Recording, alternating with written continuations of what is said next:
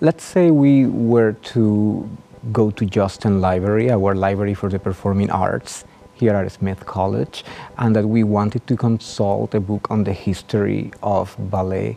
Most of those books will describe this linear development in which ballet travels through Europe within different countries, flourishes in the Soviet, well, not in the Soviet Union back in the days, was Russia, uh, but then uh, crosses the Atlantic to the Americas and it flourishes in the United States, in Canada as well.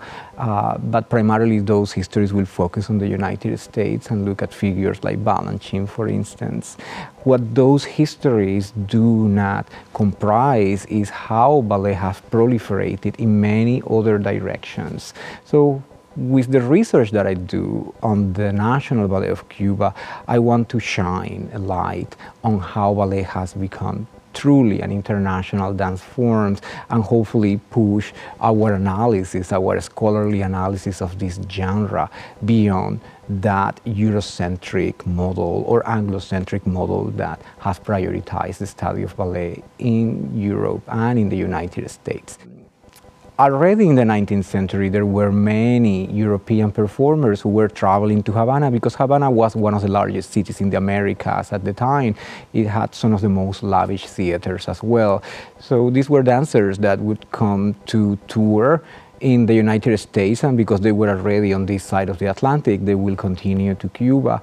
It is not until the beginning of the 20th century that Cuba starts to develop its own ballet. And we don't really see a boom of ballet in Cuba until 1959, when the revolution takes power and Batista is overthrown.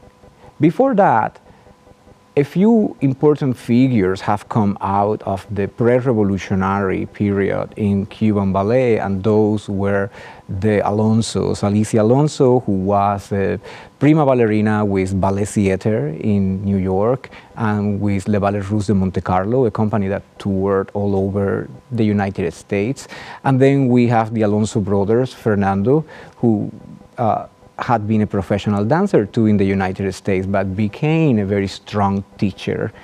And the other brother, Alberto Alonso, who also had sustained an international career and became known as a choreographer. So we have this trio of very important figures, a prima ballerina, a teacher, and a choreographer, and that is the foundation for developing a new company when the revolution decides to fund ballet in the case of ballet in Cuba, for instance, you have to wonder what's going to happen with this dance form that before the revolution followed an elitist model. It was um, performed for the people who could afford going to the opera house to see ballet. And now you are in a new context in which the revolution is pushing for accessibility to the art. So something happens is what I call the proletarianization of ballet. And that involves several things. On the one hand, it means that uh, the National Ballet of Cuba undertakes a program of um, outreach that consists, on the one hand, of lowering the tickets for ballet performances, of offering a lot of free performances on public squares, on stadiums, but also, and this is very interesting, the company starts taking um, groups of dancers to places like farms, like factories, like military units, so that people who had never been exposed to ballet, they could actually see ballet firsthand. And those were very powerful outreach initiatives. When, when we look at ballet, those narratives of doing heroic work, of being dedicated, of being selfless. They are in the DNA of these dance forms. Therefore, ballet becomes um, uh, an art that symbolizes in a very clear way what is the work ethic that the government is expecting of revolutionaries. This is a period of the revolution in which the government asked everybody to engage in manual labor. Even if you were an engineer, even if you were a physician, even if you were a teacher, you were expected to volunteer your work in agriculture. So at the time, you will see that uh, ballet was, were also participating in agricultural activities. If you look at stories from the 1960s and up to the 1970s, you will be surprised to see these articles in newspapers and in magazines that will announce that ballet dancers were going to be performing Swan Lake, but they were also working on in the countryside, helping with the agricultural duties that uh, were so essential to the Cuban economy. Therefore, the dancers uh, are able to refashion themselves to shed the image of ballet dancer as, of ballet as something that was insubstantial, of little consequence, that was escapist, that was a form of entertainment, that was irrelevant to reality because the stories of ballet had to do with fairies or with dolls or with mythical figures. And they reinvent themselves as workers of the revolution. Also, if we look at the type of choreographies that are being created during this time, we notice that this happens even in a more direct way, that dancers were performing in fatigues. They were performing the roles of soldiers who were in the trenches defending the revolution. Or uh, we could look at other ballets in which dancers are paying homage or tribute to the leaders of the revolution. So these are some of the ways in which we see this ideological alignment between ballet and the revolution. One of the uh, most revolutionary aspects of this new government is that it wants to eliminate racial discrimination in Cuba. Within weeks of taking power, Fidel uh, announces to the country that uh, racial discrimination had, be, had to be eliminated. It is one of the first ballet companies in the whole world that becomes racially integrated at a time when in the United States you might have the American Ballet Theater and the New York City Ballet, uh, for instance, that were completely white for the most part. And then you had the Harlem Dance Theater, which was a company, a company uh, predominantly of black dancers. Uh, you had a model in which there was no integration. But in Cuba, you get to see early on a company in which you have dancers of all skin shades. Ballet becomes a visible example of how racial relationships were changing in the country. And one of the most striking examples of this is in duets in which you have dancers of two different skin colors performing an erotic story as those from Swan Lake or those from new ballets that were being created at the time. So we are dealing here with something that had been a huge taboo since colonial times in Cuba, the issue of uh, dancing that was ra racially integrated, but also that was evocative of uh, miscegenation and of intermarriage, of interracial love.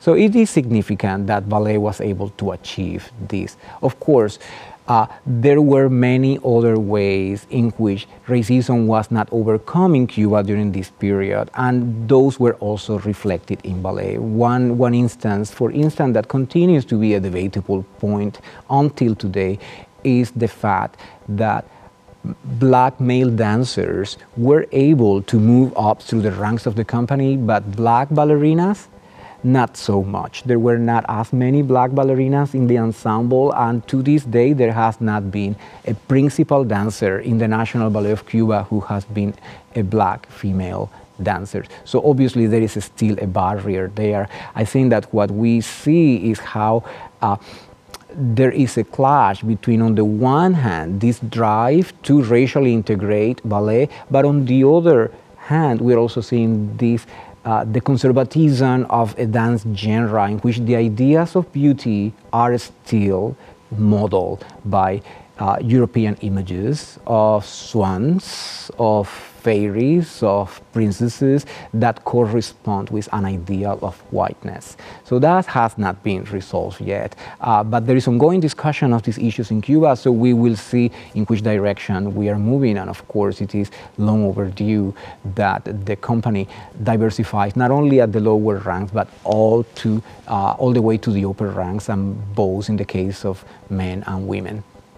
So the relationships between the ballet and the revolution are not always smooth. And one point of contention is the issue of machismo and how it intersects the prejudices about male participation in ballet. Many of these dancers that had been trained before the revolution, they, they were gay and by the mid 1960s, uh, we leave this traumatic period in Cuban history in which the government decides to target homosexuals as a type of citizens who were not compatible with communist ideology or with this utopian vision of what a revolutionary man should be. So we see internments in labor camps, uh, we see a lot of persecution, people who lose their jobs, particularly artists, because artists were associated with homosexuality.